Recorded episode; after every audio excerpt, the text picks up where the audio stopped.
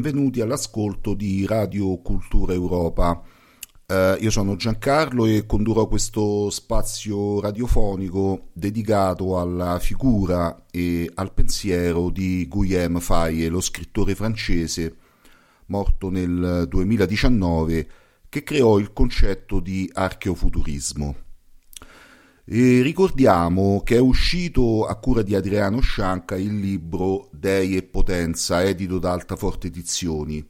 che comprende testi ed interviste dal 1979 al 2019, appunto di Guillaume Faye, che Adriano Scianca ha raccolto in questo importante volume. Per parlare eh, di tutto ciò siamo in compagnia appunto del direttore del primato nazionale Adriano Scianca, di Francesco Bogo e di Andrea Scarabelli che saluto tutti e tre insieme. Ciao Adriano, ciao Francesco, ciao Ad- ehm, Adriano, Andrea, ci siete? Sì. Sì, Sì. ciao. ciao. Ciao, un saluto a tutti gli ascoltatori. Benissimo. Ehm, diciamo, ecco, io vorrei cominciare subito con Adriano Scianca, no? Perché ehm, diciamo tu hai curato, hai raccolto questa moltitudine di testi, di interviste eh, dello scrittore francese li ha raccolti in questo importante volume. No? Quindi eh, ci puoi un po' aiutare a contestualizzare l'attualità anche eh, di questo importante pensatore, di questo importante scrittore che, come abbiamo detto, creò il concetto di archeofuturismo. E che cosa si intende secondo te per questo concetto? Sì, allora, mm, sì, intanto eh, è interessante poi quando, senza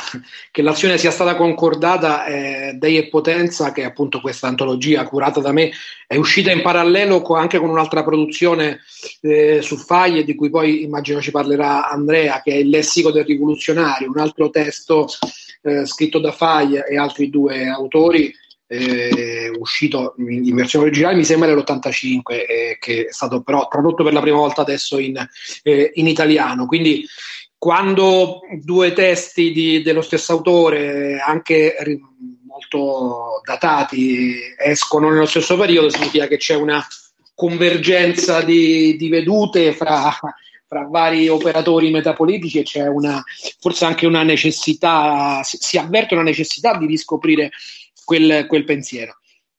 Per quanto mi riguarda, ho iniziato a, ehm,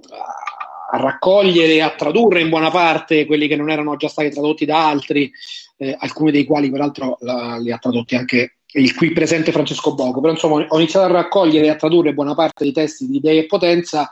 ehm, sospinto da una, da una ragione molto semplice, ovvero il fatto che personalmente ho sempre trovato questo pensatore assolutamente illuminante, eh, originale, provocatorio ehm, e chi più ne ha più ne metta, ma ho anche constatato come in Italia fosse molto più citato che letto e, eh, e mi è sempre sembrato che la parte più, più, più interessante della sua produzione fosse in realtà sconosciuta ai più. Dunque, prima di Idee e Potenza magari, e, di, e dell'essito rivoluzionario, magari mi sbaglio, ma mi sembra che in Italia sia stato tradotto soltanto ehm, Il sistema per uccidere i popoli, questo libro dell'81, eh, geniale assolutamente perché è una diagnosi della globalizzazione scritta per l'appunto nell'81. Eh, quindi in piena guerra fredda lui ci eh, ci racconta questo scenario di dominio globale della società dei consumi, eccetera, eccetera. E l'altro libro che è stato tradotto è Archeofuturismo, che esce in, in Francia, mi sembra nel 97, forse in Italia l'anno dopo, ehm, e che appartiene a una seconda stagione, se vogliamo, della sua vita. E, e quindi in realtà, mh, a parte qualche articolo qua e là, Fai era conosciuto essenzialmente per questo. Eh, ci si è un po' persi per strada la parte più interessante, di cui forse all'epoca, magari nei primi anni Ottanta, si parlò un po' nell'ambito della cosiddetta nuova destra italiana, o qualche articolo fu tradotto in diorama letterario di Tarchi all'epoca, però non ne è eh, restata traccia nell'immaginario collettivo, cioè i giovani interessati alle idee non conformiste non sanno nulla di tutto questo oggi. E qual era la parte interessante di questo Faglie che non era conosciuta? Era per l'appunto questo l'idea di questo pensatore giovane, brillante, che attinge a pensatori di origine disparata. Nel libro ci sono eh, articoli su Adorno e la scuola di Francoforte, su Baudrillard, eh, altri invece magari pensatori più, più, vicini al nostro mondo, come Evola, come Heidegger, come Nietzsche. E, ehm, e riunisce tutte queste istanze, il situazionismo, tutte, e riunisce tutte queste istanze così disparate in una miscela uh, nuova, mh, mm, originale, uh, all'insegna di una visione del mondo faustiana, prometeica, quindi contro tutta quella che è qualsiasi tipo di destra reazionaria. Eh, contro qualsiasi tipo di passatismo, contro qualsiasi ottica conservatrice, quindi contro qualsiasi zavorra moralistica. Ecco, tutto questo secondo me non era conosciuto ai, a, al pubblico italiano e l'ho voluto tradurre. Peraltro, eh, tradurre e pubblicare e far pubblicare. Peraltro, quando mi è capitato sul primato nazionale o sulla verità di, di, di, di avere, come dire, di, mettere, di avere voce in capitolo anche sull'apparato fotografico, ho volutamente scelto di mettere sempre delle foto del Faglie giovane, perché eh, Faglie era abbastanza leggendario nell'ambiente anche uh, europeo e francese, insomma, di, di, di, quegli anni, fine anni 70, primi anni 80, per essere un tombard de femme, per essere un, un, un bel ragazzo, un, un personaggio carismatico. E a me piaceva che anche proprio visivamente si riscoprisse quel file, senza nulla togliere poi a, al resto della sua parabola, però vedo che spesso si trovano anche molte più foto ovviamente della seconda stagione della sua vita in cui però Fai è già mh, mm, lui mh, mm, breve parentesi, lui non ha mai nascosto di avere una vita anche piena di eccessi. E nella, so- nella seconda parte della sua parabola terrena, diciamo così, è, eh, lo vediamo spesso invecchiato, un po' anche provato nel fisico e quindi io volevo sottrarre un po' anche Faglie da questa idea del così di questo bizzarro personaggio un po' mezzo sdentato che arriva e ci, e ci parla del, dell'Islam che ci conquisterà. Io volevo un po' rinfrescare anche la sua immagine e ovviamente anche il, il suo pensiero, eh, accostando le sue ultime cose a, a, a, anche alle prime per vedere cosa era cambiato e cosa no e per, per dare, ripeto, l'idea di, di, di, un pensatore che è sì conosciuto in Italia ma forse non come dovrebbe quindi con Dei e Potenza si può riscoprire un eh, un personaggio completamente nuovo. Eh, questa è ecco, la, la, la, premessa. Poi, se vuoi, ti rispondo alla domanda sull'archeofuturismo. Sì, è... Sì, ehm, diciamo che eh, Fai è anche, diciamo, no, mh, mm, correggimi se sbaglio, forse eh. è conosciuto in una nicchia e letto in una nicchia, oppure, oppure no, quindi c'era l'esigenza di, allora, diciamo, di eh, rinnovare un po'. Sì, sì, allora, pre- premesso che siamo sempre tutti in una nicchia, nel senso che eh poi sì, non, è vabbè, che, sì. non è che immagino che da domani uno entrerà alla Feltrinelli per cercare un libro da leggere in treno quando deve andare su Freccia Rossa e troverà montagne di libri di faglie. Parliamo sempre di una nicchia, però all'interno di questa nicchia ovviamente ci sono eh, riferimenti dominanti e riferimenti marginali. Faglie era già comunque conosciuto in uh, una, una nicchia della nicchia, e, e, poi secondo me per i motivi sbagliati. Allora io ho voluto ritirare fuori eh, tutto il file, tutto il file minuto per minuto, diciamo, tutto il file compreso quello che in Italia era meno conosciuto o forse è stato conosciuto in una determinata stagione, ma poi ce lo si è dimenticati e quindi per i giovani è tuttora un illustre sconosciuto. Cosa si conosce oggi essenzialmente di file, ovvero, come hai detto tu, l'archeofuturismo, che poi a sua volta viene più citato che, che letto allora, eh, andiamo per gradi. L'archeofuturismo è il titolo di questa opera, preceduta peraltro da un manifesto ideologico molto più breve che esce pochi mesi prima, che esce, mi sembra appunto nel 97 in Francia, dopo un lungo periodo in cui di Faglie non si sapeva più nulla, lui se ne esce, torna sulla scena con questo concetto che bello bello dirompente, bello anche mitopoietico, perché poi suona bene no, l'archeofuturismo. E pubblica questo libro in cui fa un bilancio della sua precedente esperienza con la Nouvelle Droite di Alain de Benoit, bilancio critico, e, e poi introduce il concetto di archeofuturismo che in buona sostanza vuol dire coniugare la tecnoscienza più spinta ai riferimenti arcaici, quindi a riferimenti sociali ed etici tradizionali, per così dire, quindi eh, onore, fedeltà, virilità, eh, eh, legame con la propria coscienza etnica, fedeltà alla propria, a, alla propria cultura, spirito guerriero, eccetera, eccetera, coniugato per l'appunto con le più visionarie ehm, conquiste della tecnoscienza. Eh, Faye proprio per rendere l'idea di quello che voleva dire, mette al termine di archeofuturismo anche una novella, cioè un racconto che è il, il viaggio in treno di questo funzionario dell'impero euro-siberiano che, che, che, che appunto ci, ci, ci parla del, del, del, suo lavoro, della sua vita, della sua esistenza in questo impero, che è un impero per l'appunto uh, strettamente archeofuturista. Non è peraltro una cosa nuovissima perché magari sono cose che su cui sto anche lavorando e quindi usciranno anche queste prima o poi, però Fai ci aveva già lavorato anche sulla narrativa, su, sull'immaginario, perché aveva a suo tempo fatto un, un, fumetto su questi argomenti, aveva fatto delle puntate sonore, adesso non so in Francia come le chiamavano, eh, radiorama, qualcosa del genere, che erano sostanzialmente delle, de, dei romanzi recitati in radio, una cosa molto, molto, molto divertente, anche se ovviamente bisogna sapere bene il francese per, per gustarsele. E, e, quindi aveva questa passione per la fantascienza, non solo da lettore, ma anche da produttore di fantascienza. E, e quindi non era nuovo a questo tipo di esperimenti. Eh, per quanto riguarda, e qui poi chiudo, magari intervengono anche gli altri, eh, era, per quanto riguarda l'archeofuturismo, io, come scrivo nell'introduzione a Dei e Potenza, lo trovo un concetto molto azzeccato dal punto di vista del marketing, diciamo così, metapolitico. Eh, trovo il libro molto bello, com- controverso quanto vogliamo, ma comunque è stata veramente quando uscì, io me lo lessi di filato, fu veramente una, un, un, uno shock in qualche modo, perché era veramente un pensatore che ragionava in modo diverso finalmente. Eh, non sono sicurissimo, e qui mi rifaccio anche alle critiche che ad esempio ha, ha formulato a Faglia Romain Daspremont, che è questo pensatore sempre francese eh, teorico della destra prometeica, eh, in cui dice: Ma attenzione,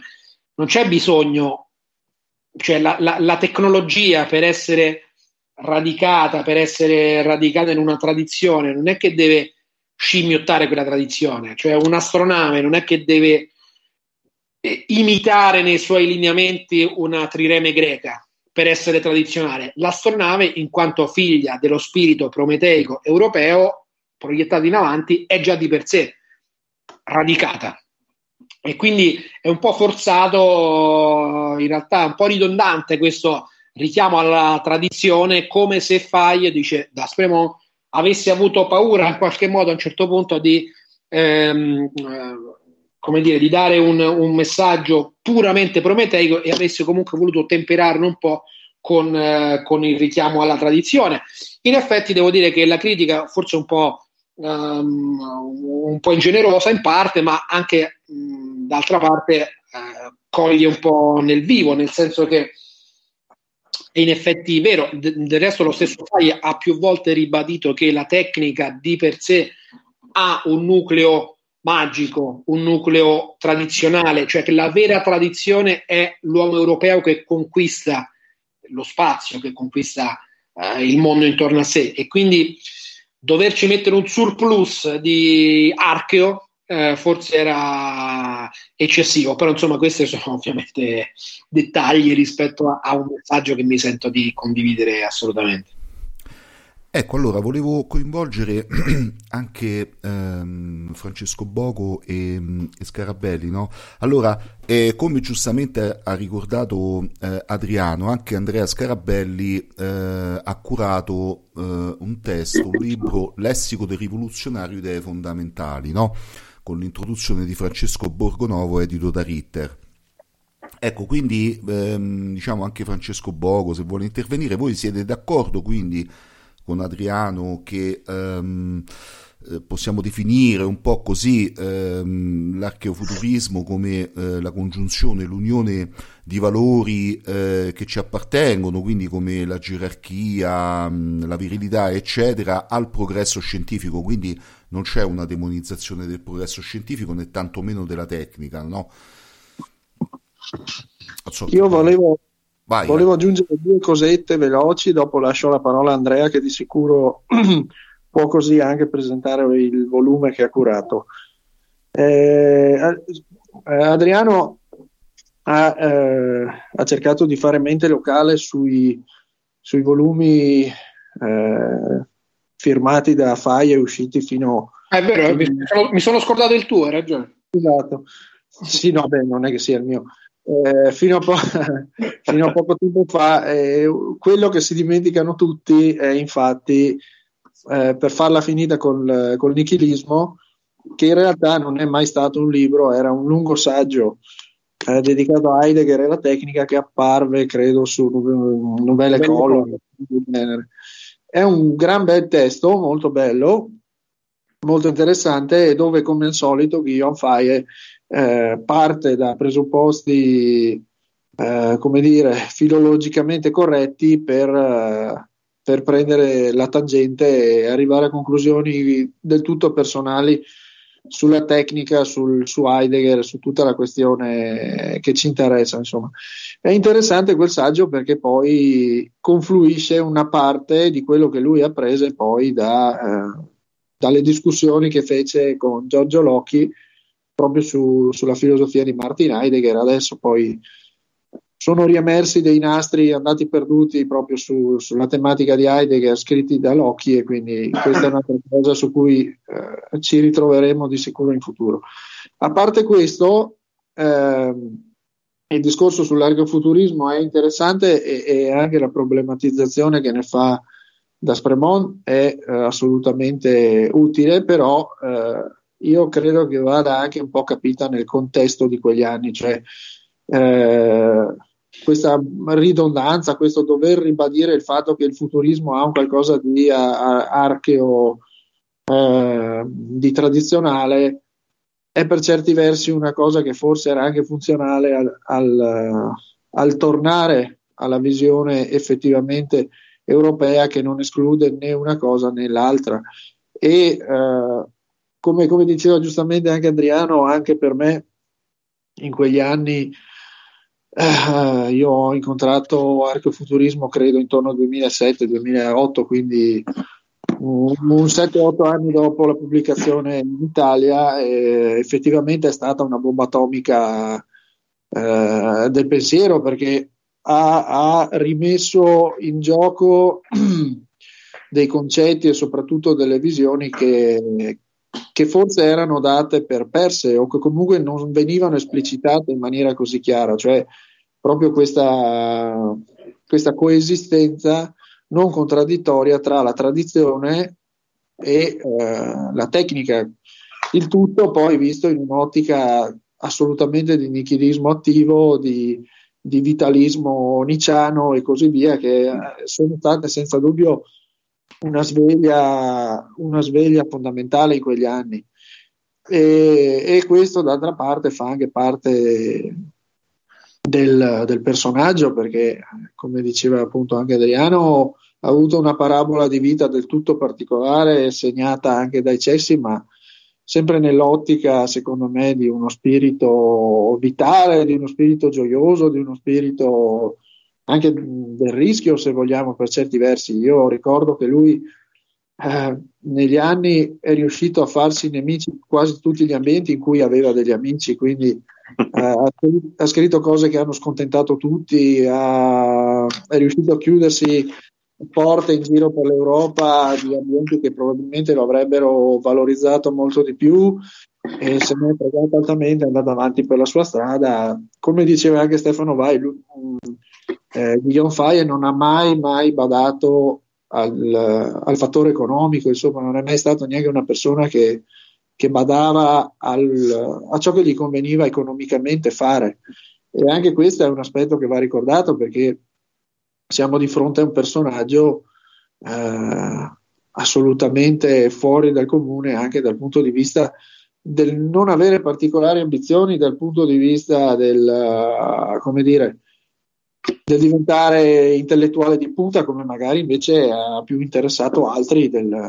del wrestling per, per, dire dopo è chiaro l'intelligenza e l'intuizione fortissime che, avuto, che ha avuto Guillaume Fai lo hanno, ce lo hanno portato fino ad oggi ed è giusto che venga ricordato e valorizzato insomma. e a maggior ragione anche questo lessico del rivoluzionario è un, un'ottima occasione per vedere anche la capacità di sintesi di questo, di questo autore. C'è qualche aneddoto che ti viene alla mente su Fai, Francesco? Sì. sì, io ho studiato a Trento e eh, all'Università di Trento c'era questa associazione che si chiamava Eleuteros ed era ovviamente l'unica eh, associazione che avesse un, un'impostazione e una visione del mondo del tutto alternativa a tutte le altre associazioni eh, universitarie e eh, teneva, teneva, regolarmente conferenze in Ateneo, conferenze su, su, varie materie, compresi anche tutti gli autori a noi cari, tra cui Nietzsche, Jung, eccetera. Nel 2001, credo, eh, i ragazzi organizzarono la presentazione di antifuturismo in università. E in quell'occasione arrivò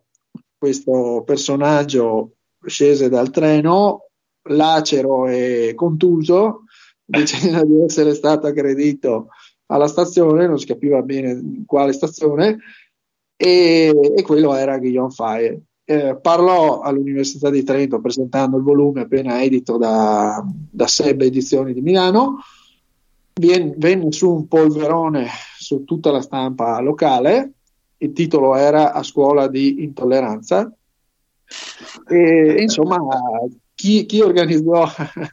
chi organizzò la conferenza se lo ricorda ancora oggi. Eh, e fu, fu, un, fu, un, episodio assolutamente eh, da ricordare. Tra l'altro, poi il personaggio non si smentì, nel senso che finita la conferenza, quando in sede conviviale, eh, naturalmente, eh, come dire, favorì il, il, vino locale e quindi diede il massimo dicendo, presentandosi come Je le Cobra e inventandosi, inventandosi citazioni mai esistite di Nietzsche, insomma era un istrione, era un istrione e da quello che ho potuto vedere anche nei video più recenti non, non aveva comunque perso questa anche questa capacità molto goliardica di presentarsi e, e anche di esprimersi, insomma, quindi è anche un aspetto, un aspetto che, come dire, prendeva dal paganesimo e cercava di farlo suo in un modo un po' dionisiaco, tutto particolare. Ecco, infatti in Guillaume Fais ci sono moltissimi aspetti, cioè in pratica eh, lui mh, ha cercato di trattare molti argomenti, no? eh, fra cui anche eh, l'Islam, il fenomeno migratorio, vero Francesco? Quindi si è, diciamo, attirato delle cosiddette etichette, no? Come quella che tu dicevi poc'anzi dell'intolleranza. In realtà eh, cosa c'è, eh, diciamo, eh, di falso, di forzato in queste, in queste etichette, secondo te? Sai, con Guillaume Faye non è mai semplice riuscire a trovare un, uh, una coerenza costante negli anni, se devo dire la mia sincera opinione, nel senso che nel volume, nel volume di, di, articoli e interviste che ha raccolto Adriano eh, si nota nei, negli articoli degli anni Ottanta una fortissima, fortissima attenzione, eh, se vogliamo, identitaria e differenzialista, per cui un fortissimo rispetto eh, delle differenze tra, tra, le culture, tra i popoli, che devono essere rispettate eh, attraverso, una, attraverso quella che lui chiama proprio una, la costruzione di entità eh, di civiltà, se vogliamo, di, di, di, entità a livello continentale che eh, comprendano e rispettino le culture eh, che hanno dei, dei, canoni comuni. Questo naturalmente in opposizione all'universalismo americano e di conseguenza all'universalismo all'epoca, negli anni Ottanta, di marca comunista. Quindi in lui c'è questa attenzione per uh, le diverse culture che vanno mantenute e eh, rispettate.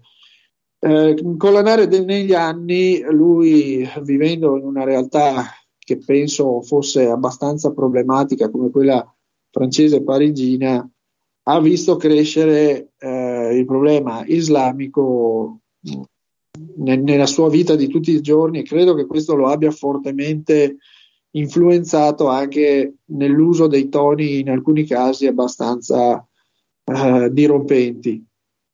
Sono, sono sta- ci sono diversi scritti, diversi saggi eh, che non sono presenti in questa raccolta e che magari non hanno neanche particolare ah, interesse, se vogliamo, in verità, perché si tratta magari di polemiche o,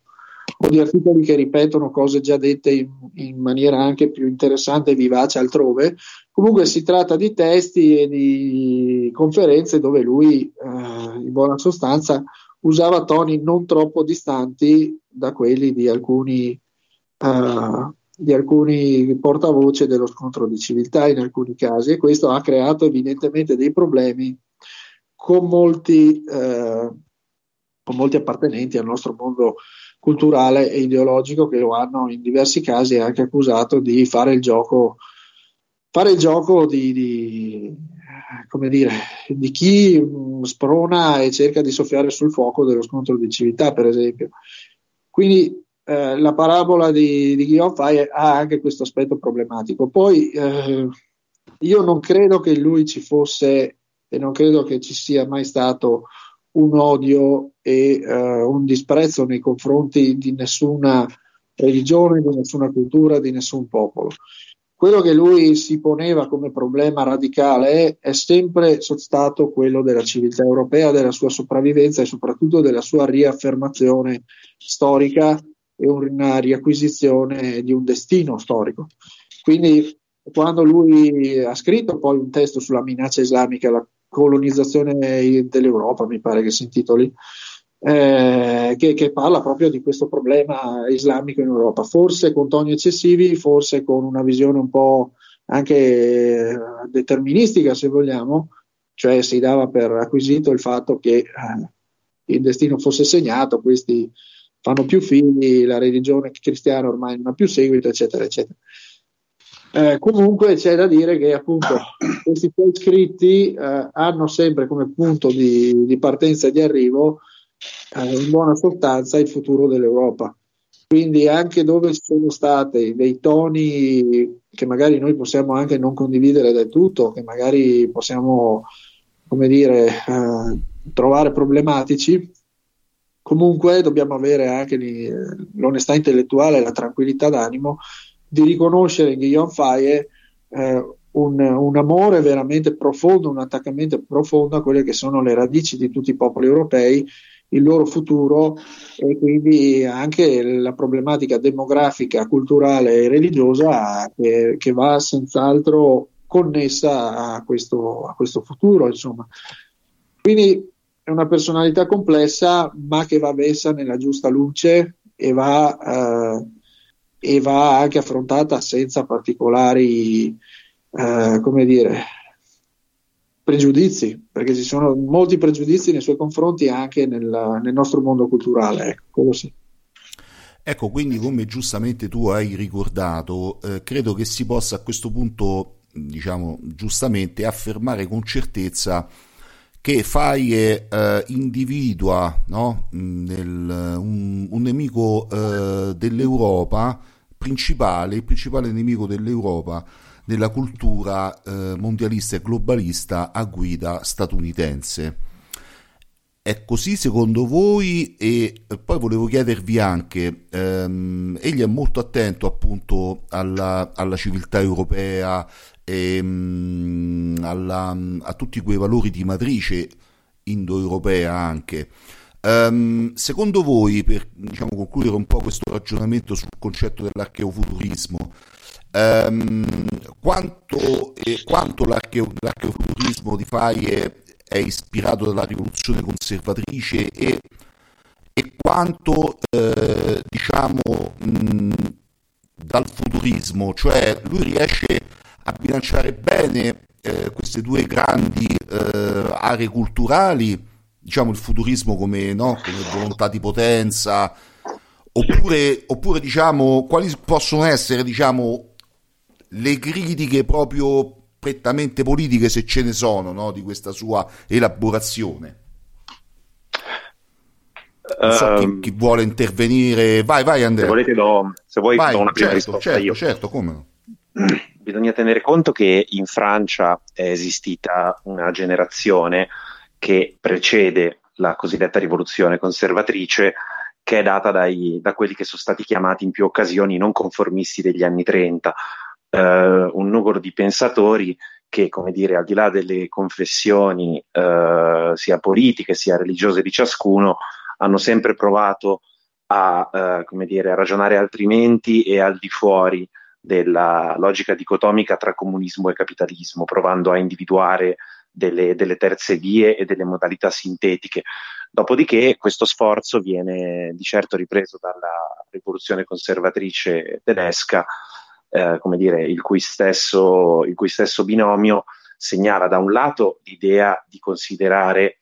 eh, una tradizione in senso dinamico, cioè non come qualche cosa di passato, dire legato come dire agli albori del genere umano, ma un qualche cosa che si riattualizza di continuo, riconfigurandosi di volta in volta in base alle epoche. Dall'altra, quella di considerare eh, un impulso, se vogliamo, futurista, un, un impulso rivoluzionario,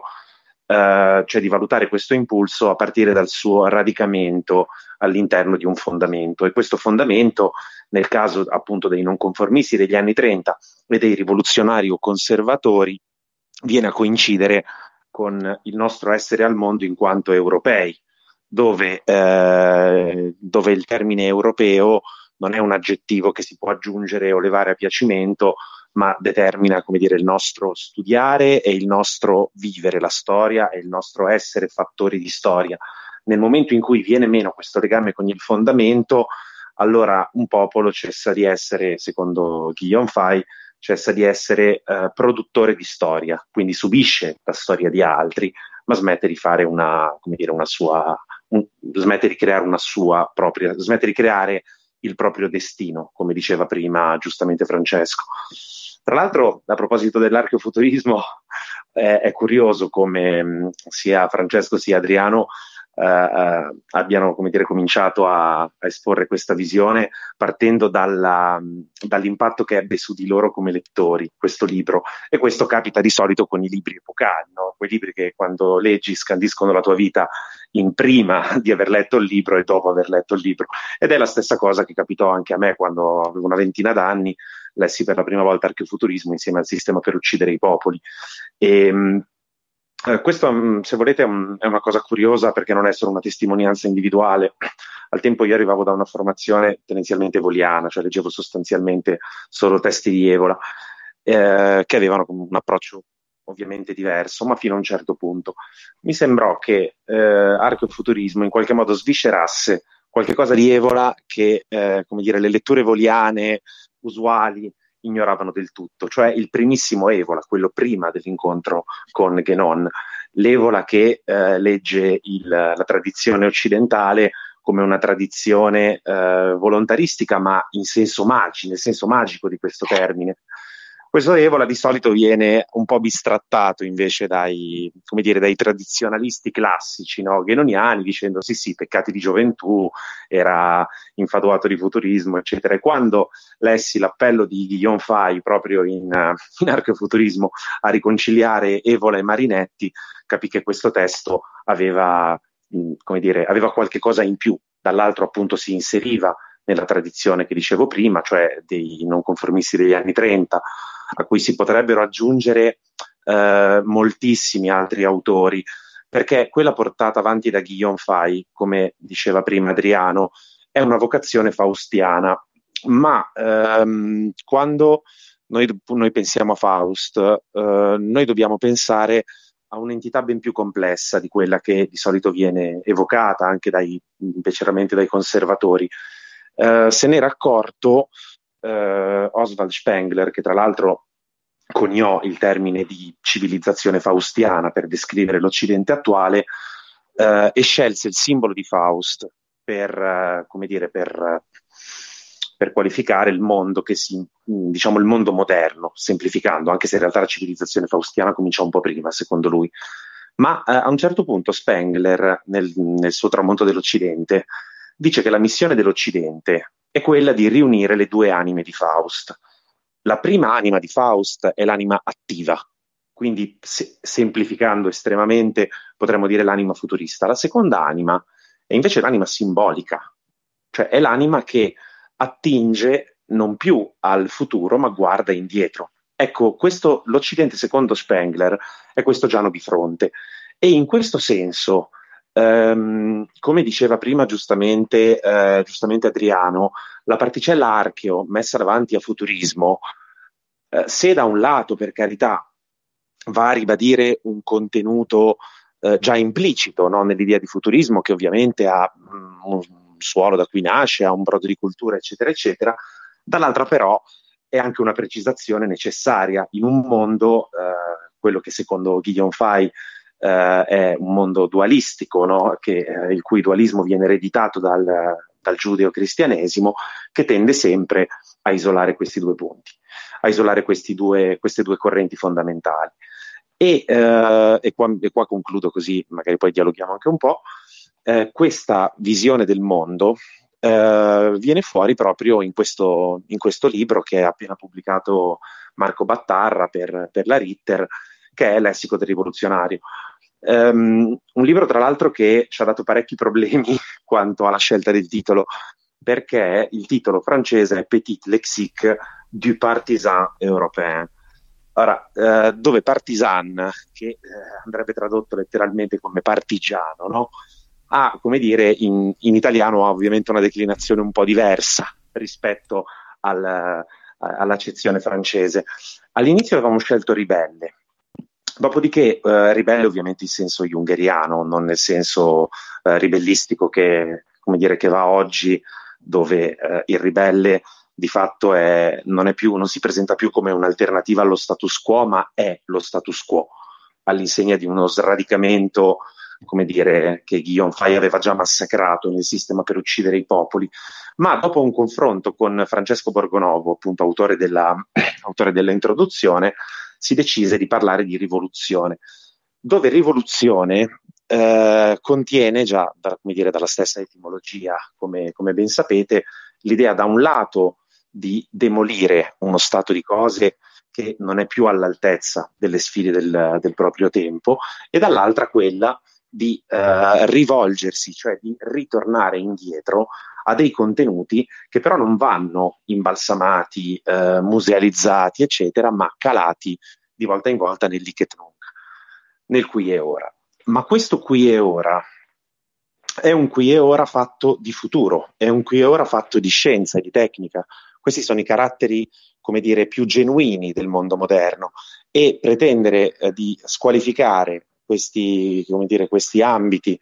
spesso tra l'altro all'insegna di una, di, un, di una, generale impreparazione in cui la tecnofobia spesso denuncia una patente ignoranza di che cosa sia la tecnica, di che cosa sia la scienza, eh, all'interno di un approccio del genere non è, dire, non è più considerato, non si può considerare accettabile. Da qui l'idea del lessico del rivoluzionario, il cui sottotitolo Idee fondamentali riprende proprio il discorso che facevamo prima, intendendo fondamentali in due sensi, sia come le idee fondamentali di una visione del mondo, di una concezione del mondo, che tra l'altro ha il coraggio, e qui è rivoluzione conservatrice allo stato puro, di applicarsi a tutti gli ambiti della vita, nessuno escluso, a tutti gli ambiti dello scibile. Noi nel, nel lessico del rivoluzionario ci sono alcune voci dedicate all'antropologia, all'etologia, in cui Guillaume Fay, insieme a Robert Stoicher, con cui nacque il libretto, lui mette alla prova la visione del mondo eh, alla luce della, della, fisica quantistica, alla luce dell'etologia, dimostrando come tutte queste scienze eh, vadano in direzione di una visione anti-egualitaria, di una visione differenzialista, di una visione gerarchica dell'esistenza, dimostrando come la eh, gerarchia, come questi principi che vi ho appena, vi ho appena citato, non siano dei, eh, dei, valori di civiltà ormai tramontate, ma siano l'esito ultimo della stessa scienza e della stessa tecnica. Fondamentali quindi perché sono i fondamenti di una visione del mondo e fondamentali perché hanno a che fare con il fondamento stesso, come vi dicevo prima, del nostro essere al mondo in quanto europei. Uh, pretendere di rivoluzionare questo stato delle cose senza tornare a quei fondamenti è un'impresa, come dire, più che altro, più che altro fallimentare e, uh, e l'unione di arcofuturismo, l'unione del sintagma rivoluzione conservatrice o l'esperimento dei non conformisti degli anni 30 stanno a ricordarcelo. Per questo l'uscita di queste due pubblicazioni, eh, come dire, nell'ottica di un, della nuova costruzione di un destino a carattere, come dire, europeo, eh, diventa, diventa, fondamentale. Ecco. Posso aggiungere qualcosa io? Ma certo. No, due cose rispetto a quello che è stato detto. Uno, sì, mi ero scordato ovviamente del libro di curato e tradotto da Francesco e, e che invece merita tantissimo E, anzi, mi sarebbe piaciuto in realtà raccogliere quel testo nel, in Dei e Potenza. Non è stato possibile A perché l'avrebbe allungato molto, B perché comunque è un testo già, già prodotto da, da, eh, da, Seb, quindi insomma è, è, bene, è, bene, rispettare il lavoro di chi l'ha, l'ha pubblicato per primo, però sarebbe stato perfetto assieme all'altro testo su Heidegger che pubblico in, in Dei e Potenza, che è su Heidegger e il superamento del cristianesimo. Eh, quindi mh, sarebbero stati particolarmente bene insieme e eh, è, inter- è, importante, interessante leggere anche questi testi di Faglie perché al di là delle, anche degli aneddoti simpatici che abbiamo sentito, ce ne sono tanti su Faglie, al di là anche del personaggio che Faglie stesso si era creato, al di là del fatto che comunque lui in questo modo molto assertivo di presentarsi eh, nel, nelle interviste che, che, che, che, riprendo io dice eh, ma che me ne frega dei libri, io tutti i libri che avevo l'ho venduti, ce ne ho solo 100, quindi al di là di questo modo anti-intellettualistico di presentarsi, Faglie è stato per larga parte della sua vita un pensatore serio, e, e, questo appunto per chi l'ha seguito un po' ma lo conosce solo superficialmente non è scontato. E invece in Dei e Potenza poi appunto troviamo un Faglie che si mette giù corpo a corpo con gli scritti di Heidegger su Schelling, quindi una cosa non semplicissima, e, e crea un, un, articolo veramente esplosivo sul superamento del cristianesimo. Abbiamo un, un Faglie che recensisce eh, Adorno, che, che recensisce Baudrillard, insomma è importante anche riscoprire questo Faglie che non era, come viene tuttora ritenuto anche in Francia, un, un geniale, non era solo un geniale creatore di formule vincenti, ma era un pensatore che è stato anche un pensatore serio. Poi sul finire della sua carriera sicuramente uh, citava per lo più a memoria e, e sicuramente ha un po' preferito uh, affidarsi allo slogan piuttosto che alla riflessione articolata, però eh, mi sembrava importante di recuperare anche questo aspetto. Poi un'altra cosa rispetto a quello che diceva Andrea, che uh, vabbè, lui lo sa perché ne parliamo spesso anche privatamente, però insomma, musica per le mie orecchie, sentire questa cosa di Evola, del primo Evola che in qualche modo non è molto distante da, da, da questo tipo di, di, discorsi. Peraltro, magari in un'altra puntata parleremo anche del nuovo numero di Prometeica che è uscito, eh, però così lo anticipo, c'è anche un testo di Evola degli anni venti che peraltro mi è venuto in mente proprio in seguito a una discussione con Andrea eh, e quindi che eh, anche su Evola ci sarebbe da fare tutta una serie di discorsi, anche Evola è molto più citato che letto, è più citato di Fagli ovviamente, e, ed ha una centralità nel, nel mondo nazionale rivoluzionario, identitario, e italiano sicuramente superiore a quella di Faglie, però anche lì ci sarebbe da fare un lungo lavoro di riscoperta di un certo Evola che in realtà uh, si è andato un po' perdendo sia per, uh, per, l'evoluzione che ha avuto Evola stesso, sia soprattutto per la scolastica evoliana che l'ha un po' irrigidito in dogmi. Quindi è bello pensare che questa riconciliazione tra Evola e Marinetti, eh, sponsorizzata da Faglie in qualche modo, eh, non, non, sia campata in aria, non sia, non sia una trovata così a effetto, ma sia qualcosa che in realtà ha a che fare anche con un messaggio originario del, eh, di Evola. Credo che in generale in, tutta la cultura non conformista c'è, c'è, un lavoro da fare per come dire, sciogliere i dogmi, sciogliere le incrostazioni e, e, e ritrovare un po' quella fiamma, quella, quel, quel, magma ribollente che ha incendiato il mondo nella prima metà del Novecento e, e, che poi, soprattutto negli ultimi tempi, si è un po'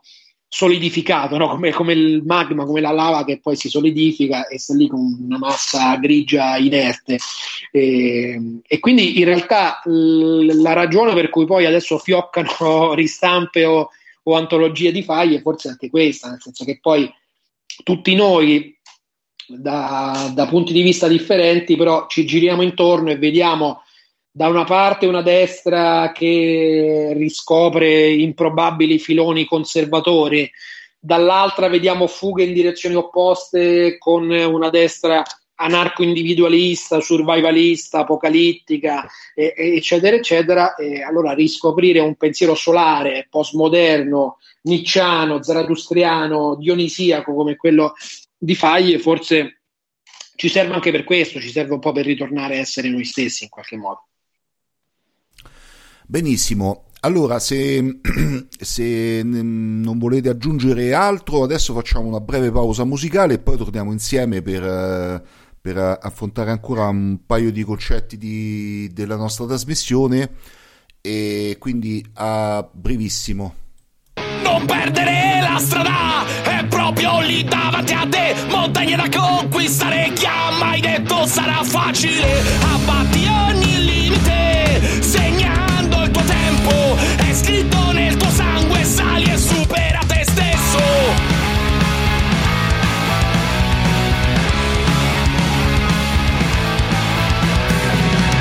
rispondi ad ogni colpo, rialzati non mollare, ogni tuo fottuto giorno, sempre qui per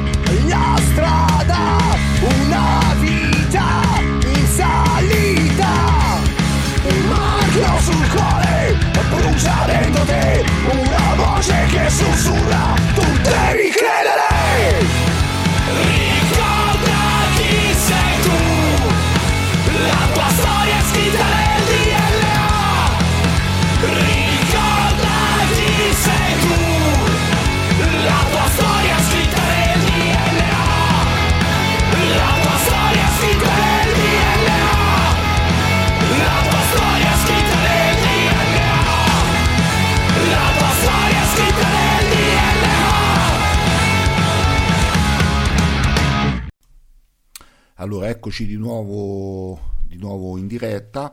Allora, ehm, dopo, dopo questi intensi ragionamenti, eh, volevo mh, diciamo portarvi ehm, sul fatto che Faglie comunque, se siete d'accordo, auspica anche la rinascita della figura del rivoluzionario, no? Ecco, eh, secondo voi questa figura ehm, come, come possiamo declinarla in Faglie? Posso intervenire io che poi Certo, vi lascio. certo, certo, a- f- ufficialmente a lavorare, in realtà poi tornerò soprattutto a vedere la Juve, però Va questo bene. no. Sono- dai, ognuno ha le sue debolezze, Fai aveva quelle che abbiamo detto prima, e Bene. io ne ho altre. Ehm, eh, allora, no, intanto una cosa. Prima Sì, ho vai. parlato del fumetto che uscì anni fa, visionario di fa- Avant-Guerre, si chiamava come Mm. peraltro si chiama un suo libro. Ehm, in realtà mh, possiamo anche fare l'annuncio se vogliamo, che eh, Certo, è un fumetto su cui stiamo lavorando per eh, tradurlo e pubblicarlo in italiano. Eh, è, è divertente perché appunto è un altro file che non ti aspetti, insomma, un file che lavora su, sempre sullo stesso immaginario che abbiamo detto, però con un mezzo totalmente differente. Peraltro, insomma, il- la storia io me la sono letta, è veramente un misto di appunto anche qui un impero archeofuturista, però con un giallo di mezzo. eh, eh, molto divertente davvero, eh, eh, quindi lo consiglio assolutamente e spero che nei prossimi mesi vedrà la luce. Per quanto riguarda la storia del rivoluzionario che dicevi tu, sì, ho, ho voluto tradurre un pezzo proprio di avant-garde, il- nel senso del libro però, ehm, in cui parlava del, in cui contrapponeva rivoluzionario e ribelle, fermo restando che Faglie stesso dice sono due figure che non si danno mai in purezza, cioè in ognuno, in, in ogni anticonformista c'è un po' di ribelle e un po' di rivoluzionario. Però Faglie era sicuramente più favorevole a- alla sfumatura del rivoluzionario e- ed è un po' critico nei confronti del ribelle. Ora, in tutto questo va letto in filigrana anche una polemica con De Benoit, che è l'altro grande nome della Nouvelle Droite, eh, con cui Fai ha un rapporto complesso già durante eh, la sua permanenza nella Nouvelle Droite. Mm, in Dei e Potenza ci sono due recensioni a De Benoit pubblicate su Le Monde, quindi sulla rivista principale della, eh, della Nouvelle Droite, in cui fra mille complimenti però Fai fa passare tutta una serie di perplessità nei confronti di- di- del pensiero di De Benoit. Poi, dopodiché, quando lui ritorna con archefuturismo, c'è un, un periodo di dialogo ancora con la Nouvelle Droite, poi però c'è la rottura e quindi all'inizio si tratta per Faglie di critiche costruttive alla Nouvelle Droite, poi però, insomma, se uno legge i libri in sequenza si, si accorge che più si va avanti, e, e lo si vede anche in Dei e Potenza, più si va avanti, più la critica esplicita o implicita a De Benoit si fa mh, anche un pochino più rude, francamente, più, anche più inelegante in alcuni passaggi, ma vabbè, questo insomma, per l'appunto ognuno ha le sue, ognuno ha i suoi momenti di umano troppo umano, diciamo così. Ehm, quindi sicuramente quando Faye parla del rivoluzionario e del ribelle pensa anche a De Benoit che negli ultimi anni mh, si è sempre più calato nella parte del ribelle, per l'appunto del dissidente, quindi di un di qualcuno che contesta l'ordine costituito, però da un punto di vista individuale, sostanzialmente estetico, che punta alla forma, quindi a- a dare una forma a se stesso che lo renda eh, incongruente con il contesto sociale e culturale eh, circostante, ma che non è più inserito in un progetto collettivo di modifica della società. Ecco, Faglie dice tutto questo non ci serve a nulla, cioè non, non- ci servono individui che facciano il bel gesto, non, non non ci serve eh, una contestazione puramente individuale ed estetica al sistema, ci serve il militante leninista, ci serve quella cosa, quella cosa lì di cui peraltro parlava nel famoso partisan di cui parlava nel lessico tradotto da, da Andrea, insomma, il, il partigiano in quel, in quel senso lì, in senso schmittiano, ovviamente non nel senso del partigiano della resistenza della seconda guerra mondiale. Il, ovvero il militante di un'organizzazione strutturata che nell'ambito di un'azione collettiva di trasformazione del mondo eh, opera per cambiare il contesto che c'è, che c'è intorno a sé. Io devo dire che, insomma, al di là della nettezza con cui Fai pone sempre questi eh, i suoi concetti, che poi è la sua forza, no? Cioè, Stecker, il suo amico belga, diceva la forza di Fai è che eh, distende talmente tanto i concetti per fare in modo che non si attorciglino e certo questo poi comporta una, a volte una perdita delle sfumature, questo è, è evidente, però insomma al di là di, questa, di questo metodo tipicamente faiano di presentare le cose, mi sembra che tutto sommato, anche se mi guardo intorno, c'è bisogno di, di, di rivoluzionari, perché questa idea del dissidente, di quello che fa un po' il figo con il suo essere ribelle, il suo essere diverso, il suo essere pecora nera, così è un po' una cosa che anche sui social è diventata veramente ha saturato qualsiasi tipo di discorso anticonformista e è veramente un po' fine a se stesso. Quindi io sono dell'idea che sia un richiamo assolutamente eh, azzeccato e che ha colto in qualche modo nel segno. Detto questo, come dicevo, vi, vi lascio per la chiusura della trasmissione e ringrazio, ringrazio Cultura Europa ovviamente che mi ha eh, ospitato e ovviamente gli amici interlocutori che- con cui abbiamo discusso. Ciao a tutti. Ok, grazie Adriano Scianca della tua disponibilità e buon proseguimento. Quindi rimaniamo in compagnia di Francesco Bogo e di Andrea Scarabelli. Allora, eh, come vedete voi mh, siete d'accordo che la figura del ribelle, come definisce eh, Faye, sia diciamo una figura sostanzialmente un po' eh, diciamo a sé, no? Eh, mentre invece occorre eh, diciamo così ripristinare una vera e propria figura del rivoluzionario, cioè che eh, eh, rivoluzionario il cui obiettivo ha la, eh, la dimensione, la riconquista europea. Sì, eh, se posso... Certo, vai. Vai, vai, Francesco. Eh, sì, tra l'altro una, una, cosa che ho notato nella, in Dei e Potenza, che mi pare di poter dire, è che eh, Guillaume Faye eh, affida principalmente ai giovani, alla gioventù, il ruolo eh, di, dire, di età rivoluzionaria, di essere una generazione rivoluzionaria. Lui si aspetterebbe perlomeno dai giovani eh, un impulso che aveva visto fino, al, fino, alla fine della seconda guerra mondiale, che aveva visto declinato in vari modi, eh, in varie eh, esperienze di vita, in varie scelte in,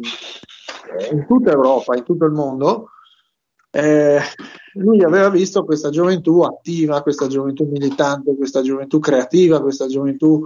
eh, che attraverso le esperienze nella natura, eh, le esperienze belliche, le esperienze avventurose, si era forgiata, si era creata e aveva dimostrato di essere una vera gioventù che per certi versi in modo implicito anche viveva quelli che erano i, i, principi che, che Faye vede nel paganesimo e che considera pagani, cioè quelli del vitalismo, del coraggio, eh, della sfida e del rischio. No? Quindi lui si aspetterebbe, e c'è un bel, un bel articolo qua che parla proprio della gioventù, gli eroi sono stanchi, in cui dice con l'americanizzazione della società è la gioventù eh, ad essere sotto assedio in buona sostanza, quindi una gioventù che viene completamente distratta da, dal mercato, che viene inserita all'interno di dinamiche di consumo e che non ha più lo stimolo, non ha più gli stimoli e lo sprone a mettersi in gioco e anche a dovere, a tentare nuove vie, a spezzare anche la continuità conservatrice della realtà che trova eh, preesistente nel momento in cui eh, si raggiunge l'età, l'età della giovinezza, insomma. Quindi è anche questo interessante da notare in Faye, cioè proprio questa missione, eh, se vogliamo anche di civiltà, che lui affiderebbe proprio ai giovani. Tant'è vero che proprio in questo articolo gli eroi sono stanchi, lui alla fine dice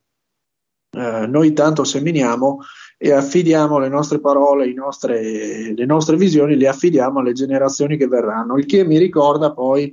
la famosa, la famosa eh, massima nicciana dove dice eh, l'Europa deve diventare la terra dei figli, non tanto la terra dei padri. No? Quindi è questo impulso non, non conservatore, non reazionario, ma appunto futurista, faustiano, prometeico, a spingersi oltre, ad accettare la sfida e il rischio, che poi si trasferisce tutto con coerenza nell'approccio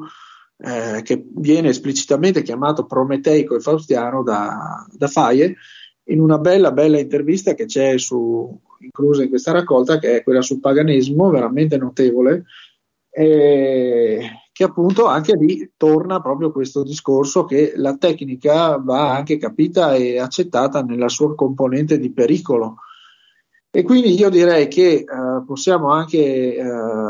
aggiungere un elemento alla discussione sul rivoluzionario, cioè che il rivoluzionario, la rivoluzione non può essere disgiunta dall'accettazione del pericolo e del rischio, perché non esiste una rivoluzione, non esiste un cambiamento radicale, non esiste un capovolgimento di sorte, non esiste una catastrofe, che è un tema su cui ho insistito qualche anno fa, non esiste una catastrofe, c'è proprio un capovolgimento di 180 gradi della, della situazione eh, che non comporti un rischio, perché l'eterogenesi eh, dei fini eh, non ci permette di prevedere ciò che accadrà dopo, dopo che un ordine viene distrutto, se mai questo potrà avvenire. Quindi è anche questo che ci deve interessare, cioè eh, qualsiasi rivoluzionario, qualsiasi diciamo nemico dell'ordine egemone si deve anche porre questa domanda, cioè non solo eh, qual è il livello di intensità del, della mia uh, inimicizia nei confronti dell'ordine attuale, ma anche quanto rischio e quanto pericolo sono io disposto ad accollarmi nel caso in cui eh, tutti gli appoggi venissero a mancare, perché noi ricordiamoci che siamo comunque eh, appoggiati, per così dire, per dirla molto semplice, siamo comunque eh, sorretti dall'attuale sistema. Quindi il rivoluzionario accetta di, di togliere completamente gli ancoraggi, di tagliare i ponti e questo comporta un rischio. Il rischio è eh, una componente fondamentale sc- di qualsiasi scelta veramente storica ed è anche una componente fondamentale della scelta faustiana del destino di civiltà europeo. E questo appunto è un, un, un fattore che credo vada introdotto in, questo, in questa nostra discussione. Ecco. Andrea, sulla figura del rivoluzionario? Io sono, sono molto d'accordo con, con, quello che, con, quello che diceva, con quello che dice Francesco e uh, l'elemento del rischio che tra l'altro è onnipresente proprio nel, nel lessico del rivoluzionario si accompagna a quella che eh, è una grande visione, è la grande visione, come dire, pagana, secondo Fai, che è la coscienza tragica del mondo. Eh, la coscienza tragica del mondo che eh, anche, anche, Nietzsche attribuì al, al miglior, alla, al miglior come dire, alla migliore tradizione pre-cristiana. Di solito, pre- piuttosto che parlare di paganesimo, preferisco parlare di mondo pre-cristiano. Eh, è, come dire, è la sola condizione di possibilità di una rivoluzione che voglia letteralmente farla finita con l'attuale sistema delle cose. Se voi pensate alla, um, uh, alle visioni politiche no, che in qualche modo si sono alternate nella, nella modernità, cioè sostanzialmente il comunismo, il, il capitalismo e il liberalismo, lasciamo, lasciamo, un attimo da parte il, il fascismo perché lì il discorso è molto più complicato, voi vedete che queste tre prospettive tendono a, eh, ad addomesticare il rischio, tendono a ridurre il rischio con la, preme- con la promessa di una perfezione che si realizzerà alla fine dei tempi. Questo è il cristianesimo, questa è una forma di cristianesimo, del peggior cristianesimo, che è il cristianesimo secolarizzato. Eh, anche questo Guillaume Fay ce lo dice nel, nel lessico del rivoluzionario e nelle sue altre opere. Eh, nel momento in cui il cristianesimo ha perso completamente eh, aderenza al tessuto reale dell'Occidente, ha dato un altro, come dire, ha dato un ultimo velenoso colpo di coda infettando tutte le ideologie contemporanee. Per cui tutte le ideologie contemporanee, questo è un, un vecchissimo discorso relativo appunto alla secolarizzazione, eh, che ha coinvolto autori come Max Weber, come Eric Fögedin, come Augusto Del Noce, Adriano Tilger, sono davvero tantissimi. Ma eh, l'idea fondamentale è quella che non esiste una forma politica della modernità che non sia una secolarizzazione del, del, cristianesimo, di varie forme di cristianesimo, poi perché ognuna eh, si abbevera a un, a un, certo tipo di cristianesimo. D'altronde è anche sbagliato parlare di cristianesimo, il cristianesimo ha avuto un'evoluzione, ha avuto una storia, dei ripensamenti e così via. Ma la cosa più importante è che con il tramonto del cristianesimo dopo il Medioevo, il cristianesimo appunto tende a infiltrarsi in tutte le concezioni religiose, in tutte scusate, le concezioni politiche. E queste concezioni politiche hanno come minimo eh, comune denominatore la riduzione del rischio, o meglio, il considerare il rischio, in, Guillaume parla di hasard, che è un concetto, un concetto quasi intraducibile eh, in italiano perché comporta l'idea di un rischio di un azzardo che non è solo fisico, ma è, come dire, da un certo punto di vista addirittura ontologico. ecco. eh, la, visione delle, la visione della politica moderna tende ad annullare il rischio, a metterlo al bando, oppure a considerarlo una fase transitoria, in qualche modo necessaria, ma sempre nell'ottica di una palingenesi che verrà realizzata alla fine dei tempi. Questo è il cristianesimo e la sua eredità politica. Il punto, e qui arriviamo all'attualità, di, all'attualità fondamentale, all'attualità, come dire, assiologica di Guillaume Fay, è che la modernità è finita. E eh, con il finire, con il concludersi della modernità e l'entrata in quella che viene chiamata postmodernità, anche se in modo non sempre preciso, eh, noi assistiamo all'esaurimento, allo sfinimento di queste categorie politiche e quindi allo stesso esaurimento di quei residuali componenti cristiani che avevano, eh, retto, la, che avevano retto e che avevano, eh, parlo ovviamente a titolo personale, in parte pervertito la coscienza europea. E questo, il momento della fine della modernità, è il momento dell'attualità di Guillaume Fay, che invece porta eh, come esempio, porta, eh, porta avanti una concezione eh, pre-cristiana calata però nella postmodernità, dove, il, eh, dove, la vita dei popoli, dove il destino dei popoli eh, non è più retto da un universalismo, non è più retto da un disegno ipotizzato in chissà quale gabinetto universitario, ma viene dato dalla decisione eh, e dalla, eh, dalla presa di possesso dei popoli del loro stesso destino. Um, questa visione è, è, la visione più autenticamente occidentale che esista e infatti eh, nel corso dei secoli riemerge periodicamente, la troviamo anche in autori medievali, non molto ortodossi a dire il vero, eh, la vediamo esplodere nel, nel Rinascimento, dove guarda caso si verificò in Occidente l'ultima organica sintesi di tecnica e filosofia, di tecnica e, eh, e teologia, dove non c'era matematico che eh, non conoscesse, che, che, non, che non facesse speculazione filosofica e viceversa. Dopodiché, con la fine del Rinascimento e l'ingresso nella cosiddetta età moderna, eh, questa catena, cioè il, mm, questa visione del mondo, questa concezione del mondo si perde e riaffiora in casi, uh, sing- in casi singoli. Quindi la vediamo riaffiorare in Nietzsche, la vediamo riaffiorare in Heidegger, la vediamo riaffiorare eh, negli anni 60 e 70 nel movimento della, della Nouvelle Droite, la vediamo riaffiorare in autori come, come Jacques Berger, eh, come in Italia come Adriano Tilger o Giuseppe Renzi, eh, lo stesso Julius Evola, ma è eh, a mio giudizio solo in autori come Guillaume Fay che eh, esplode in modo eh, sistematico. Poi, per carità, anche nell'opera di Fay, come è stato detto, non mancano, non mancano eccessi, così come non mancano dei, dei tornanti no, del suo pensiero. Però credo che la sua attualità sia questa. In un'ottica postmoderna in cui le narrazioni, eh, appunto, le, le secolarizzazioni di questi, di, di questi contenuti monoteistici vengono meno, eh, l'opera di Fai diventa la sola attuale e di Fai e ovviamente di autori eh, imparentati a Fai, alcuni dei quali vi ho detto prima, ma ce ne sono moltissimi, moltissimi altri, per poi non parlare di, di altri mondi, come anche nel mondo americano, in realtà ce ne sono.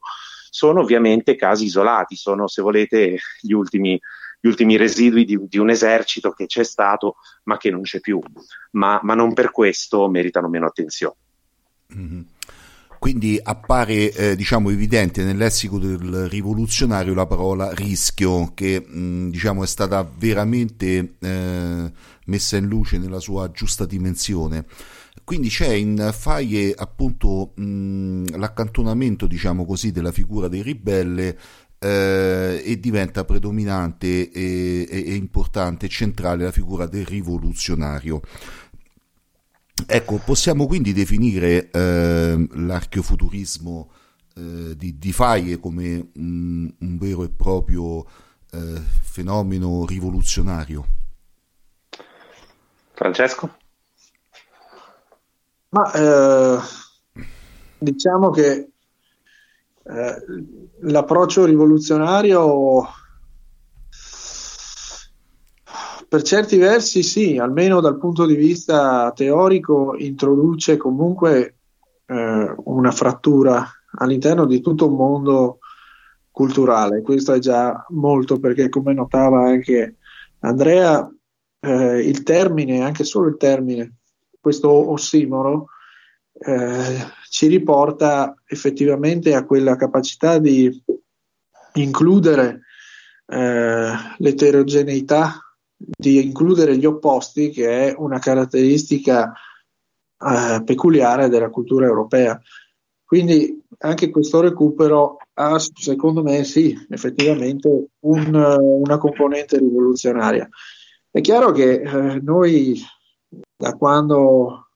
da quando abbiamo consapevolezza politica e ci occupiamo di metapolitica, non, non abbiamo incontrato nessuna occasione veramente rivoluzionaria. Quindi la potenza delle idee dopo eh, deve essere per forza declinata nella realtà e nel contesto sociale in cui ci si trova. Quindi molto si è trasformato negli anni e attualmente probabilmente l'approccio eh, l'approccio aperto al rischio, anche legato alla tecnica e a tutto quello che ad essa è connessa, e il riferimento all'arcofuturismo anche come approccio ossimorico alla realtà, eh, questi sono secondo me degli spunti, delle intuizioni che possono aiutare a eh, introdurre, a innestare una nuova visione eh, veramente rivoluzionaria all'interno del contesto reale in cui ci troviamo ad agire, la, la, la, realtà fattuale della cosa di Machiavelli. Insomma, noi dobbiamo tornare alla realtà e questa è una delle cose su cui insiste eh, Faye. Smetterla di, di, credere in sovramondi, smetterla di sperare in qualche eh, paradiso artificiale e agire nel reale, ma agire nel reale significa anche fare ritorno alla dimensione più propriamente politica, che è poi anche quella sociale, comunitaria, solidale, eh, che, che, poi non a caso è quella che, è quella che gli, gli, fa insistere sulla, sulla, figura del rivoluzionario e gliela fa preferire al ribelle, perché il ribelle appunto è un individuo isolato tendenzialmente, eh, il rivoluzionario invece agisce in un contesto, agisce all'interno di una società, di una comunità, risponde a un gruppo e quindi l'interesse di FAI è proprio questo, è quello di eh, ritrovare anche il senso del legame, il senso del reale e quindi il senso del politico, anche inteso in senso schmittiano. No? E questa originarietà della dimensione eh, attiva, della vita attiva, eh, dovrebbe essere riscoperta anche alla luce, secondo me, di questa eh, concezione problematica e tutta da riscoprire, che è una concezione pro- propriamente europea, quella che io definirei una concezione ossimorica, cioè la capacità di coniugare gli opposti, di, di trovare un punto di congiunzione, ad esempio, tra archeo e futurismo. Proprio questo può essere il, la svolta rivoluzionaria, cioè la capacità di introdurre una logica diversa, una razionalità diversa, nell'attuale mondo della razionalità, perché noi siamo abituati a un mondo eh, secolarizzato, come diceva giustamente Andrea, eh, che è guidato e dominato da una stessa radice egualitaria e che di fatto impone la credenza nel fatto che non ci siano alternative a questa visione di fondo, perché questa visione di fondo impermea tutte le visioni dominanti oggi e ieri. Eh, la verità è che comunque un'alternativa è sempre possibile fin tanto che esiste l'uomo e fin tanto che esistono, esiste la storia e questa alternativa può essere proprio quella che eh, Faye eh, ritiene sia quella veramente rivoluzionaria, cioè la riscoperta della visione, della concezione originaria europea. E cos'è questa visione? In cosa consiste? Nella capacità, come dicevo prima, di congiungere, di ritrovare una coerenza tra opposti che devono trovare un accordo, una, una, un'armonia, un equilibrio apollineo e dionisiaco come Nietzsche per intenderci. E, è curioso perché poi eh, questa coesistenza tra opposti anche in Faye soprattutto negli ultimi anni, trovava una, una nuova eh, declinazione anche per quanto riguarda la cultura e la religione europea. Interessante perché lui nei, negli scritti anche più recenti, ma anche in quelli degli anni 90, mi pare, eh, nonostante si sia sempre, sempre definito pagano, ha anche sempre detto noi non possiamo e non dovremmo fare l'errore di escludere eh, tutta l'eredità storica e culturale e ovviamente anche religiosa del cattolicesimo,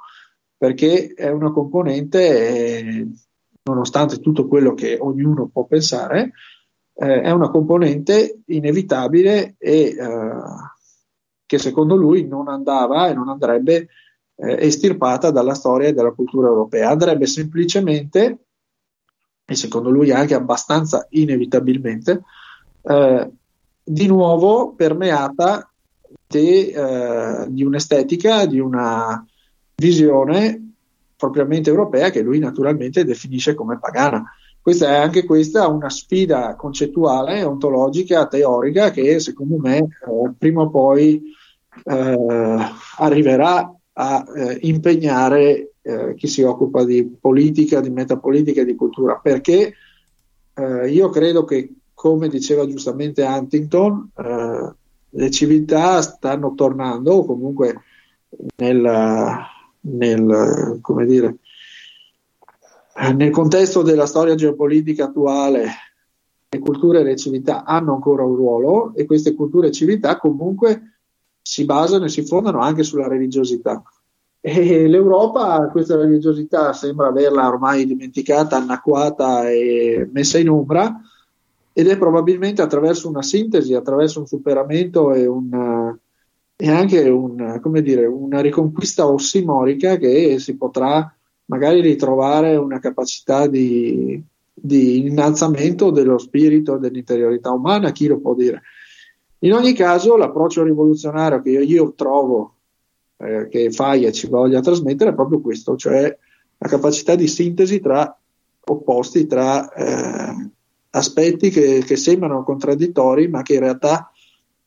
attraverso un terzo, cioè attraverso il primo elemento, il secondo elemento, ma un terzo elemento di sintesi, eh, possono trovare una nuova forza, una nuova eh, attualità. Ecco. Quindi proprio nella pratica Faye eh, auspica chiaramente il superamento delle categorie sia di destra che di sinistra, no? per la ricerca di questo cosiddetto terzo elemento, questa capacità di sintesi. Sì, sì, quello indubbiamente, ma secondo me poi eh, i concetti di destra e sinistra onestamente li trovo abbastanza esatto, ma... di, semplicemente di utilità puramente polemica e giornalistica, quindi francamente io li considero già anche superati da tempo. Hanno semplicemente una funzione descrittiva per certi versi, quindi di fatto non, sì. Nei fatti non hanno più una vera eh, portata storica e politica. Ecco. Servono solo a descrivere delle componenti così funzionali al sistema parlamentare, ma non, io non le considero neanche più parte della nostra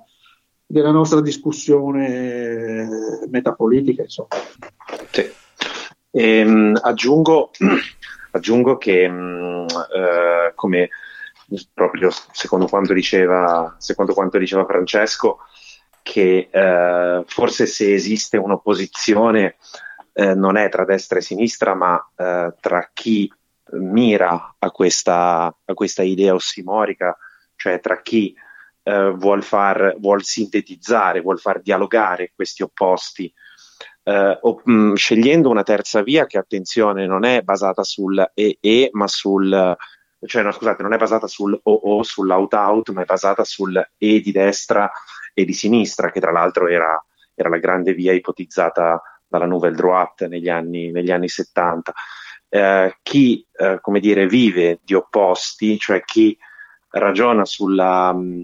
eh, inconciliabilità degli opposti è un contemporaneo del passato. Chi invece eh, ragiona sulla, sulla, coincid- sulla coincidenza oppositoria, cioè sulla, sull'unione e sulla sintesi attiva di questi opposti, è un contemporaneo del futuro. È anche in questo senso che, tra l'altro,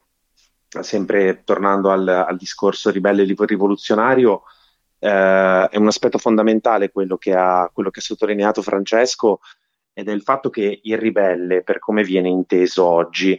è sostanzialmente un individualista, cioè è un individuo che è completamente avulso dal tessuto sociale, mentre invece il rivoluzionario agisce sempre non tanto per conto di qualcuno, ma per qualcuno. Quindi il rivoluzionario ha una dimensione politica, il ribelle invece ha una dimensione solipsistica. E non è un caso, come ha scritto tra l'altro Borgonovo nell'introduzione, che oggi il mondo eh, pulluli di ribelli, ma sia assolutamente povero di rivoluzionari. Oggi voi la figura del ribelle la vedete eh, in pubblicità, la vedete nelle trasmissioni, l'elogio dell'individuo eh, sradicato, che, che, rinnega tutto, che addirittura eh, gode di questo rinnegamento, un po' come diceva Ungaretti, no? una specie di euforia da naufraghi. Eh, il ribelle eh, è, è, ben rappresentato, ma, eh, questa, ma questa idea di ribelle, ma questa figura del ribelle, eh, dimostra quanto il sistema abbia in realtà sussunto la, spinta del, la sua spinta, quanto il sistema si sia appropriato eh, di, di, questa figura, facendo di fatto del ribellismo eh, una, una, parodia, una caricatura, un, uh, un, un, genere di consumo, per così dire. Eh, non è un caso, come si diceva prima, che Guillaume Fay accosti il accosti l'idea di, appunto, di, di, di partisan, l'idea di rivoluzionario alla gioventù. Eh, la società in cui viviamo oggi è una, è una, società giovanilista, ma in assenza di giovani, in cui la, questa ipotetica rivalutazione ed esaltazione della gioventù è solamente nominale. Noi viviamo in un sistema che da 40 anni muove guerra, muove guerra ai giovani, no? Però allo stesso tempo si dice giovanilista, così come eh, valuta, esalta e sembra premiare il ribellismo, ma è un ribellismo che, eh, cioè che, di non, che, di fatto non, smuove niente. I ribelli di oggi sono i, dire, i puntelli del, del, sistema stesso. E tra l'altro volevo leggervi, volevo leggervi, questa cosa che stavo cercando prima quando Francesco aveva introdotto il, eh, il tema del, del rischio, che è la voce, sono tre righe velocissima, del, del lessico del rivoluzionario dedicata proprio al, al, tragico, dove compare la parola rischio. Eh, Guillaume Fay definisce il tragico il sentimento caratteristico della concezione del mondo pagana, che concepisce la vita come aleatoria, rischiosa, minacciata e sprovvista di una finalità diversa da quella impressa dalla volontà umana. E come si articola la volontà umana? Scrive Guillaume Fay attraverso la lotta che intraprende e le sfide che scaglia. Questa, vedete, è una visione profondamente discontinua della realtà, eh, è una visione in cui eh, appunto la realtà, il mondo non è mai dato una volta per tutte, ma di volta in volta viene riconfigurato in base alla volontà. Ma questo volontarismo si basa sulla, sulla diciamo, dà per presupposta una visione tragica. E la, la visione tragica non vuol dire avere una visione tragica della vita non vuol dire pensare che tutto vada male, come, come si crede comunemente, ma pensare che non esista un disegno superiore al di là delle scelte compiute concretamente dai popoli e, e dalle persone. Vedere in, um, uh, come dire, in questa, vedere in questa, in questa storia uh, la, una somma di azioni, una somma di azioni uh, politiche è una visione, visto che in questo periodo si parla tanto di, si parla tanto di, di pace e di, di, pacifismo, è una visione che io trovo molto simile a quella formulata da Massimo Cacciari in un libro bellissimo che si chiama Geofilosofia dell'Europa, dove Cacciari, parlando della pace, eh, afferma che esistono due, diver- due, due modi diversi di concepire la pace. Il primo, che è quello che va di moda oggi, vorrebbe la pace attraverso la sospensione permanente delle volontà popolari, quindi una specie di pace da cimitero, in cui si è tutti in pace perché ognuno si priva della possibilità di decidere per sé. Seconda, il secondo tipo di pace, invece, che è molto simile al concetto di rischio e al concetto di tragico di cui vi dicevo, è una pace basata sul riconoscimento della natura, na, della natura polemica e conflittuale del mondo, del cosmo è, se volete, la visione di un altro autore molto caro alla Nouvelle Droite, che era Julien Freund, eh, il fondatore dell'Istituto di, di Polemologia, cioè l'idea che l'equilibrio tra le nazioni, tra i popoli, ma faccio finta, di, faccio finta, di, non aver mai detto la parola nazioni, che l'equilibrio tra i popoli e gli individui sia da valutarsi di volta in volta attraverso un'azione, eh, un'azione decisiva. È l'idea di considerare, eh, per usare il, il lessico di, di Carl Schmitt, eh, la storia e in genere il teatro delle nostre vicende del mondo come un perenne, un perenne stato d'eccezione. Qui risiede, a, a mio giudizio, la, la grande attualità di, di, tutti questi pensatori. Ecco. Ottimo, benissimo. Per concludere questa nostra trasmissione, eh, a mio giudizio molto intensa grazie ai vostri interventi, Ehm, questa figura del rivoluzionario, secondo voi, così brevemente, do- dove, mh, dove dovrebbe uscire? Esiste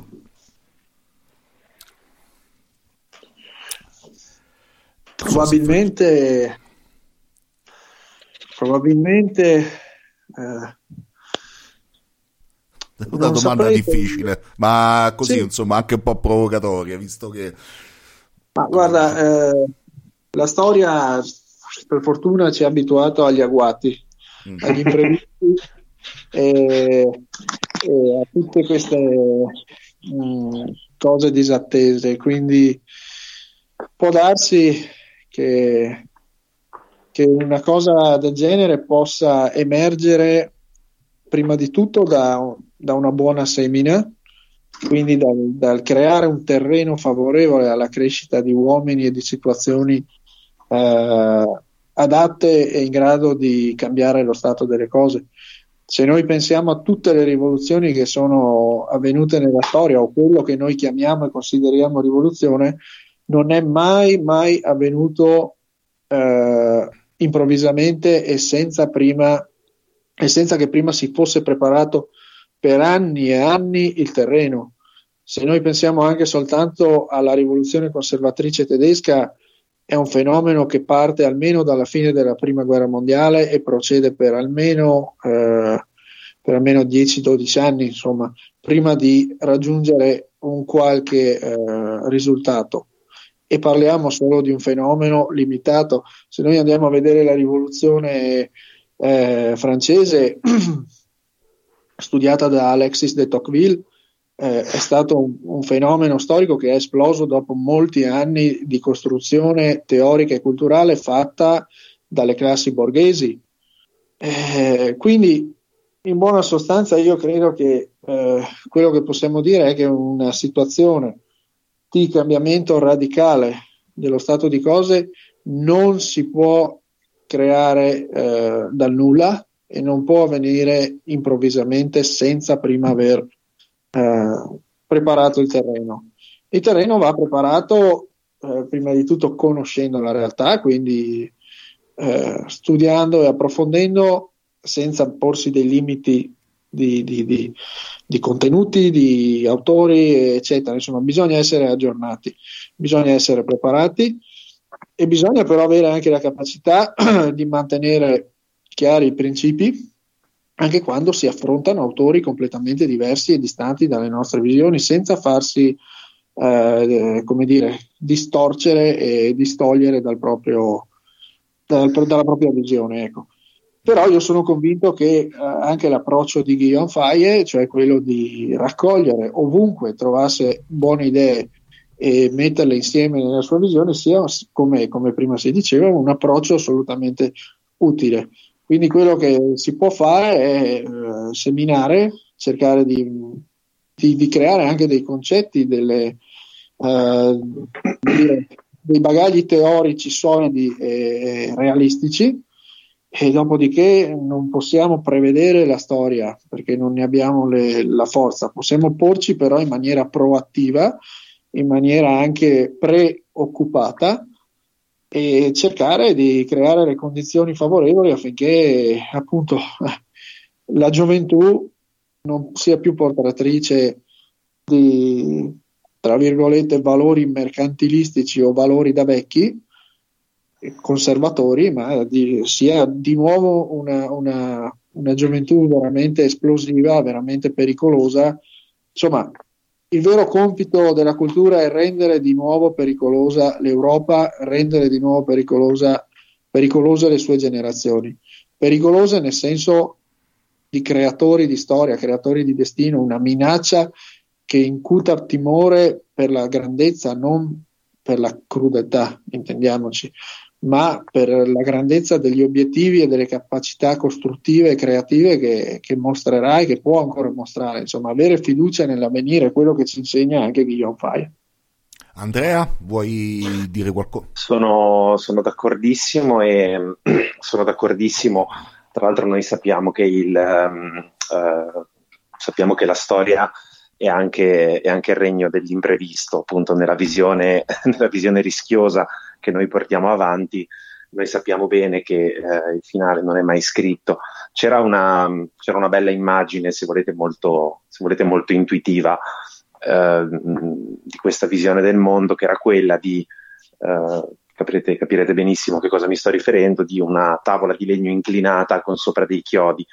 Ora immaginatevi una biglia che scenda lungo questa tavola, no? E quindi pian piano incontra questi luoghi. Ora è evidente che la storia è questa cosa qui.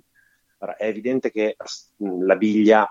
come dire, ha delle limitazioni. La biglia comincia a scendere attraverso questa tavola, dopodiché incontra alcune biforcazioni e cambia in base a una serie di, una serie di discorsi contingenti. Ovviamente eh, la biglia non, ci sono delle cose che la biglia non può fare, che sono non può tornare indietro oppure non può tirarsi fuori da questo piano, però eh, le svolte, no, i tornanti che di volta in volta la storia si trova a, a effettuare sono, cadono nel regno del, dell'imponderabile. Diciamo che ehm, la cosa che possiamo fare e che in parte stiamo, e che in parte stiamo facendo, e lo dimostra il fatto che oggi abbiamo presentato due, uli, due libri dello stesso autore eh, di Guillaume Fay usciti praticamente in contemporanea,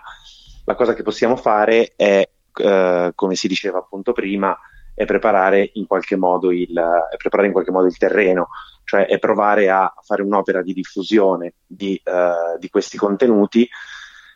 uh, soprattutto basandoci su un principio che questi contenuti uh, trovano forse solo oggi, appunto con la fine de- di quella che siamo soliti chiamare modernità, eh, la loro più concreta applicazione. Quindi se le idee di autori come eh, appunto Guillaume Fay, Robert Stoicher, lo stesso Alain de Benoit, al di là, delle, al di là poi delle divergenze personali che, e ideologiche che li hanno opposti, perché noi leggendo, come dire, Sineira e Studio, leggendo a distanza di anni questi autori, noi dobbiamo in qualche modo confrontarli, dobbiamo riconciliarli. Ecco, se Guillaume Fay diceva riconciliamo Evo e Marinetti, noi da studiosi dovremmo anche riconciliare Guillaume Fay e Alain de Benoit, tanto per dirne una. Eh, infatti, tra l'altro, mh, mm, tra le altre cose, oltre ad aver tradotto questo libro di Fay, eh, l'anno scorso avevo tradotto un, l'autobiografia di Alain de Benoit, che poi è uscita per Bietti in una, in una collana che dirigo. Noi dobbiamo mettere a fuoco questi autori, confrontarli, all'occorrenza correggerli l'uno con l'altro, eh, perché appunto le idee di questi pensatori che negli anni 70 e negli anni 80 erano inattuali trovano oggi la loro attualità. Io sono convinto che eh, se noi trovassimo il modo di spiegare questi autori ehm, con un linguaggio, come dire, semplice, immediato, eh, questi autori oggi riconoscerebbero, avrebbero un consenso assoluto perché tutte le loro profezie, legacy, tutte si sono concretizzate. Eh, la, la Nouvelle Droite, eh, Stoicher, Fay, hanno praticamente anticipato i, tutti i dibattiti della contemporaneità, tutti i dibattiti dell'attualità, offrendo allo stesso tempo delle soluzioni. Non sono stati dei, dei, dei pessimisti, dei diagnosti o come si ama ripetere dei letterati della crisi, per niente. Hanno, hanno effettuato delle diagnosi e hanno proposto delle soluzioni per fuoriuscire da, dire, da questo pantano intellettuale e politico in cui, in cui ci troviamo. Vanno resi, come diceva giustamente Francesco, eh, vanno resi pericolosi, cioè vanno resi, bisogna rendere queste pagine capaci di influire sul, sul tessuto del reale. Eh, i, miei, I miei amici tradizionalisti spesso rimproverano questo, quello che definiscono un, una specie di mio ottimismo, ottimismo metafisico, però la, sono convinto che gli ultimi decenni, eh, anche se in una direzione per carità discendente, ma abbiano fatto piazza pulita di molti dei, dei concetti che i nostri autori, che, eh, che, gli autori che studiamo avevano già previsto. Quindi bisogna in qualche modo cavalcare quest'onda, bisogna in qualche modo approfittare di questa tabula rasa, ovviamente per seminare, appunto come si diceva, dei contenuti che siano un po' diversi da quelli prodotti da questa stessa deriva. Quindi se eh, il mondo moderno, se il mondo postmoderno ha messo fuori gioco il materialismo, si è messo fuori gioco il concetto di, di nazione, che è un concetto borghese nato dalle forze, da quelle che potrebbero essere chiamate con Evola le forze antitradizionali. Bene, se oggi la nazione è, ehm, è crollata, dobbiamo solamente rallegrarcene. Bisogna vedere ovviamente in direzione di che cosa, ed è per questo che bisogna seminare. Benissimo, allora io vado a chiudere questa nostra trasmissione veramente intensa, interessantissima credo e mh, ringrazio Adriano Scianca, ringrazio Francesco Bogo e ringrazio Andrea Scarabelli della vostra disponibilità e della partecipazione che rinnovo eh, per, le prossime, per le prossime puntate, per i prossimi argomenti, quindi... Eh, Grazie a te. Quindi eh, nell'augurare...